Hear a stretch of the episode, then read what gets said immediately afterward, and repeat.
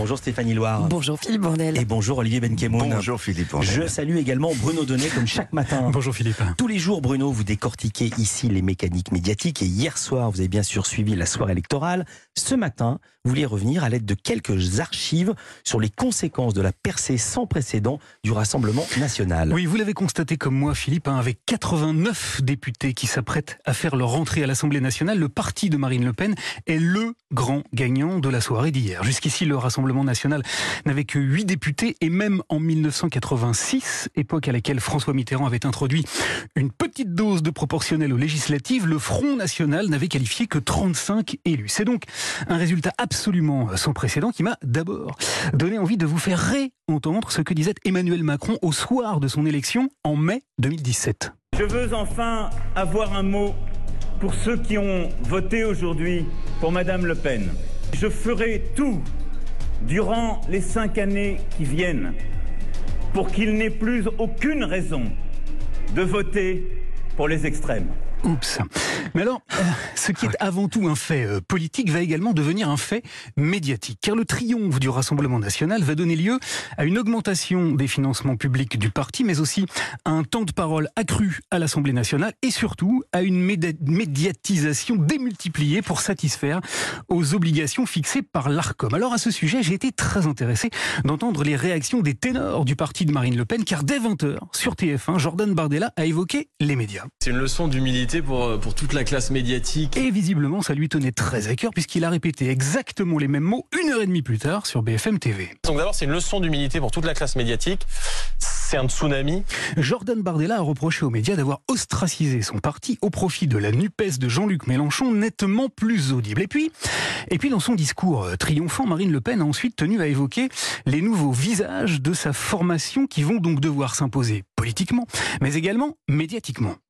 Visages que vous allez découvrir, des visages rayonnants d'enthousiasme et de vie, sont l'avant-garde de cette nouvelle élite politique qui prendra la responsabilité du pays lorsque l'aventure Macron aura pris fin.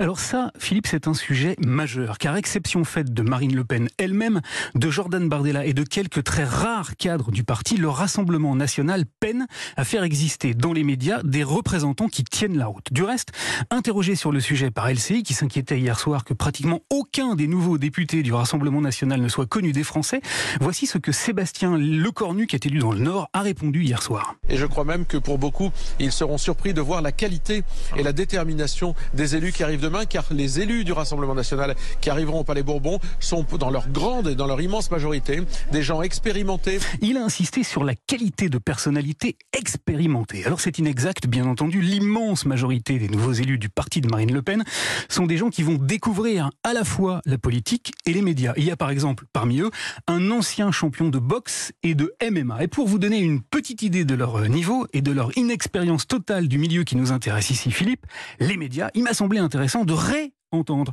la présentation d'une de leurs candidates. Elle s'appelle Sophie Carciner. Elle postulait dans le territoire de Belfort. Elle a raté hier l'élection pour à peine 500 voix. Voilà comment elle avait répondu à France 3. Sur l'école. Rien à dire, désolé. Rien à dire. Bon, très bien. Lors d'un débat précédent le premier tour, elle était restée totalement interdite sur l'école, pas beaucoup plus inspirée sur la question du nucléaire. Relancer le nucléaire, est-ce opportun, Sophie Carnisser?